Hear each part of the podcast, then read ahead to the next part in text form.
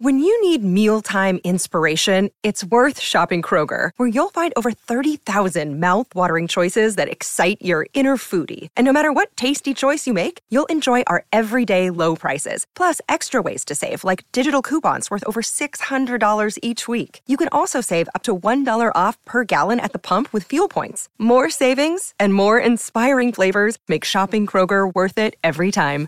Kroger, fresh for everyone. Fuel restrictions apply.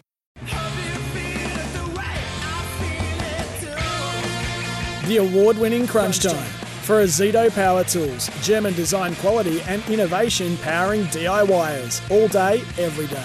Whitfield running uh, towards his defensive goal. It's a bit of a dicey handball. They're in all sorts of trouble. Then there's uh, an appeal for holding the ball on Ash. Umpire said no. They're a bit stiff here, the lines. It comes out of Cameron, though, who kicks number seven.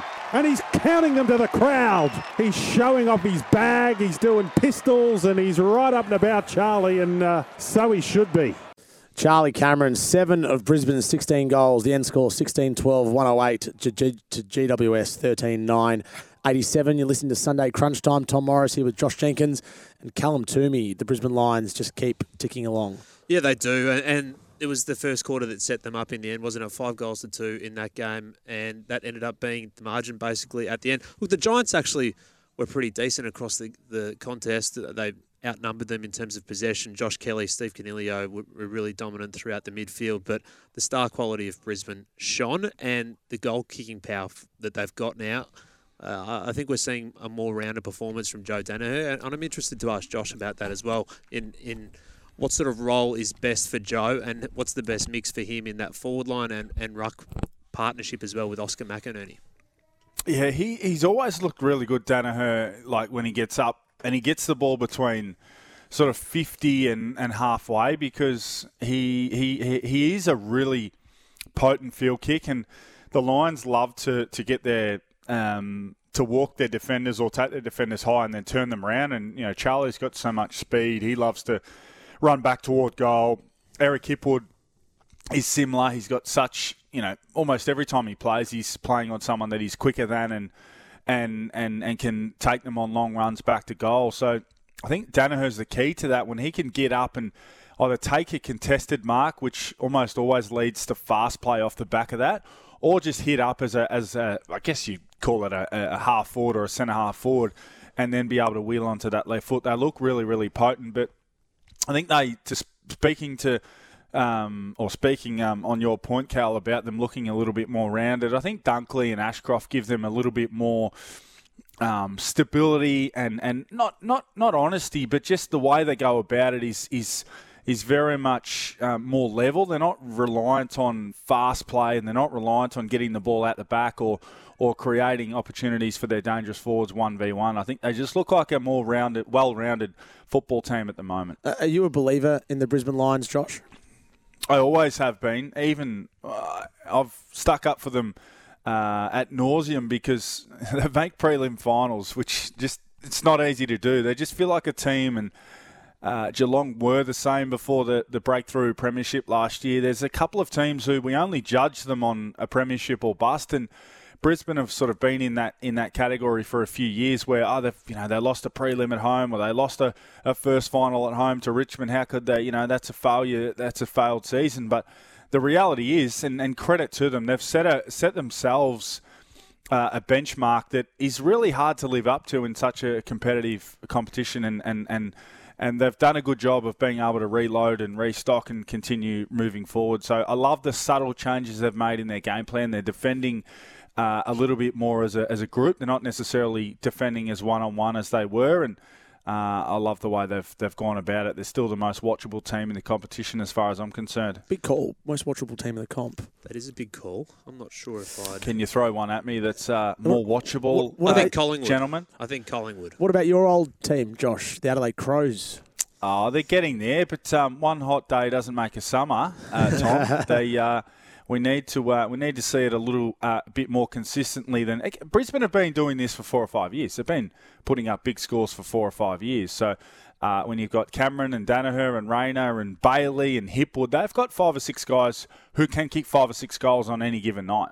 The Giants want to be watchable. We've heard from Adam Kingsley across his first summer and first few rounds in charge of bringing back the Orange Tsunami. And we saw flashes of that, particularly late as, as the game was up for grabs there. They made a bit of a charge. Josh, have you seen their progression in a, in a group that's clearly in transition under a new coach? Hardest team to get a read on, don't you think? Like, Yep. coming into the season, I thought, yeah, they, they could probably finish eighth or they could finish 15th. Like, just really hard to get a read on them. Partly, I guess, because we don't hear as much about them. Being in the west of Sydney, you just, I guess, don't see as much and hear as much about them. But, um, you know, Toby Green's been outstanding and. You know, yesterday, and I've heard plenty of commentary about, you know, the Giants players getting so much of the footy and the Lions bids getting only around 19, 20 disposals. But um, they're just, I, I think they're a team that's really trying to find themselves, uh, particularly with a new coach. Yeah, we've seen Essendon with a new coach. It's a bit different. Brad Scott's experience for one, but he's he's tried to build on what they've already had. I think the Giants are really trying to redefine how they want to play, and, and with that is going to come some some some real growing pains. Albeit yesterday weren't really growing pains. One player separated that game yesterday, so they um, they can hold their heads high in terms of the way they went about it yesterday. They just got beaten by Charlie Cameron in a sense. And a, a, bad injury setback for them as well with key defender. All Australian Sam Taylor off with a hamstring injury. His replacement, Adam Kennedy, came on the ground, then was off again as well with a knee injury there as the substitute. I'm concerned for their next block of games as well because they've won two. They've beaten Adelaide and Hawthorn, but they face the Swans next week in the Crosstown. That's a big match all of a sudden for It both is. clubs. It is. After that, they have their rivals in the Western Bulldogs at home, and Collingwood and St Kilda, then the Cats. Hmm. They could go 0 5 out of that group. Yeah, Adam Kingsley was a frustrated figure in the coach's box in previous weeks. Less so yesterday. He had a little toy to help him. Yeah, the stress ball. The stress ball. Is this normal, Josh? You've been around footy clubs and inside footy clubs. Do, do coaches use various mechanisms to ease the stress, or is Adam Kingsley a, a unique being in this in this sense? Well, they typically use uh, like a football manager to to. punching Um. I remember. I remember sitting in a um, sitting in the stats box when I was injured one night in Adelaide, and David Noble, his sole role was to keep you know keep focused. Don't worry about the umpires. Don't worry about the poor decisions from players. Keep focusing on your job. So um, I guess a, a stress ball's a little bit uh, less expensive than a David Noble as a head of footy. so um, perhaps if it if it does the job, and, and it might be just like a trigger thing for him. It might be, and might be. You know, he's got it in his hand and he goes to really, you know, slam his fist down or pick up the phone and he's got that ball in his hand. It might be just this little trigger thing for him that, that reminds him, hey, just, just, just two seconds before you make a decision. So, um, yeah, I think it's I think it's it's uh, it's clearly a little bit unique, but if it does the job, then uh, then it's a very uh, no, it's a very cheap solution. You can fit that in a soft cap. If I was a stress ball, I probably wouldn't want to be in the hands of Adam Kingsley for all the coaches out there. But uh, uh, just a couple of things on the Giants, though. And, and this is a, a new brigade that we're starting to see come through, too. Brent Daniels has been injured. Uh, they've had such high hopes for him over the course of his career since he joined the club five years ago or so. Four goals for him.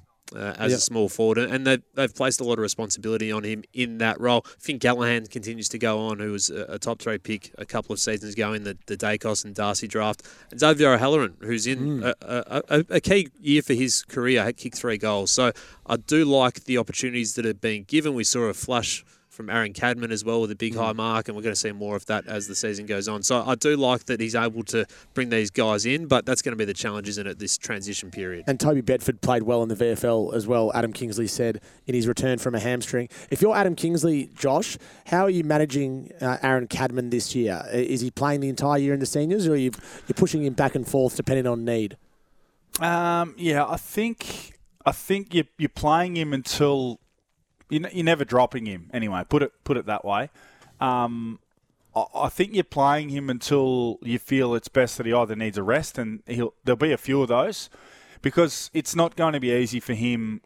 You know, you got Himmelberg and Hogan and Green who are going to take some attention, but he's a, he's naturally he's a big guy. He's a number one draft pick. He's he's going to get a good defender on him who is better at the craft than he is, who is stronger than he is, who's been around longer than he is, so they're more seasoned than he is. So he's pretty much solely reliant on his talent taking over. So he he'll need some some opportunities to take a rest, but he'll also need he might just need from a from a psychological point of view, an opportunity to go back to the VFL and, and just kick a few and just see the ball go through the goals. Like a basketball, you just want to get to the free throw line and see the ball go through the hoop. So he might need a few opportunities like that. But um, no, the, the talent is uh, undeniable with Cadman. And the stocks of free agent Harry Himmelberg continued to rise, Tom mm. and Josh, because he's had a, a, the best two weeks of his season over the past two games. He was a match saver last week against Hawthorn and was really good again on Saturday against the Lions with a goal and, and 20 disposals. Prior to that, had been working into his year. I think he's clearly one of the most in-demand free agents in the game. I, I think there's probably about 10 clubs who are chasing him.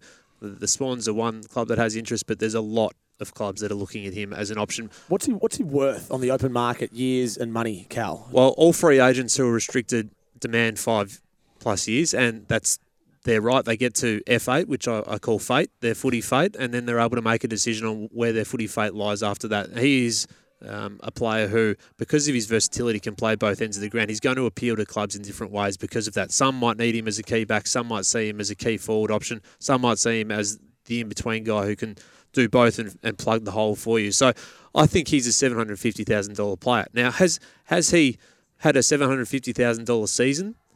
Probably not. But timing can be everything, and as the remaining tall key forward in the free agency group, uh, that's the, the stocks that have to be placed in him. So yeah, clubs are going to come in from him uh, for him for from all angles, and he's in really good form the last couple of weeks. He's a serious Mm, player, he- Josh. He's he- yeah. He, look, he's he's not a he's not a number one forward or back, but I think the reason I agree that that he will probably attract five years at seven fifty, which does seem like a lot for, for what he's put out in the, on the on the park and productivity is everything. But you know what price, what extra price? Say he's worth say he's worth five fifty, then you probably put the extra two hundred in if we get him. We get him for free, obviously, but but but but we we can put him in the forward line, or we can put him in the back line. So the versatility is going to be his his biggest asset, and the, I guess the biggest lure for teams. Because look at Sydney, who who had no key defenders last night and didn't have some of their key forwards either. So he could have filled a hole at both ends. So he would have been worth anything to to, to them last night. So um, I do agree that he'll he'll probably attract a, a big a big deal. Five years, seven fifty. Is he any chance, Cal, to, to, to stay where he's at? Is he? Is he? He's been at the Giants for a long time. I know the lure of playing in bigger games is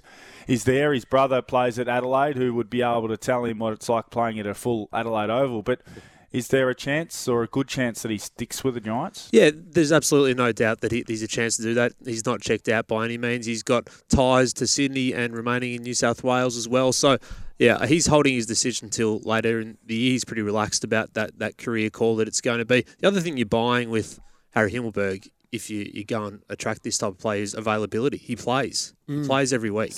He, and that's that's that, that's a big factor. And, you know, as you mentioned, Josh, the ability to grab somebody without giving up a draft pick is is why clubs pay a little bit more for these free agents. We saw that last year with Dan McStay coming out of Brisbane and going to Collingwood. So yeah, he, he's right up there in the market. But also the Giants have the ability to match a bid if they want to because he's a restricted free agent. All right, keep your list Which- manager. Yep, go on, Josh. which they've done before, haven't they, with Jeremy Cameron? And uh, just quickly, uh, I say this to young players all the time: your best ability, boys, is your availability. If you're available, then you're able. So uh, durable guys are worth their weight in gold. I love that. I might write those quotes down. Very good from Josh Jenkins and Cal Twomey, as always, on Sunday Crunch Time. Stay with us. Keep your list management hats on. I've got a little game for you after a break. Oh.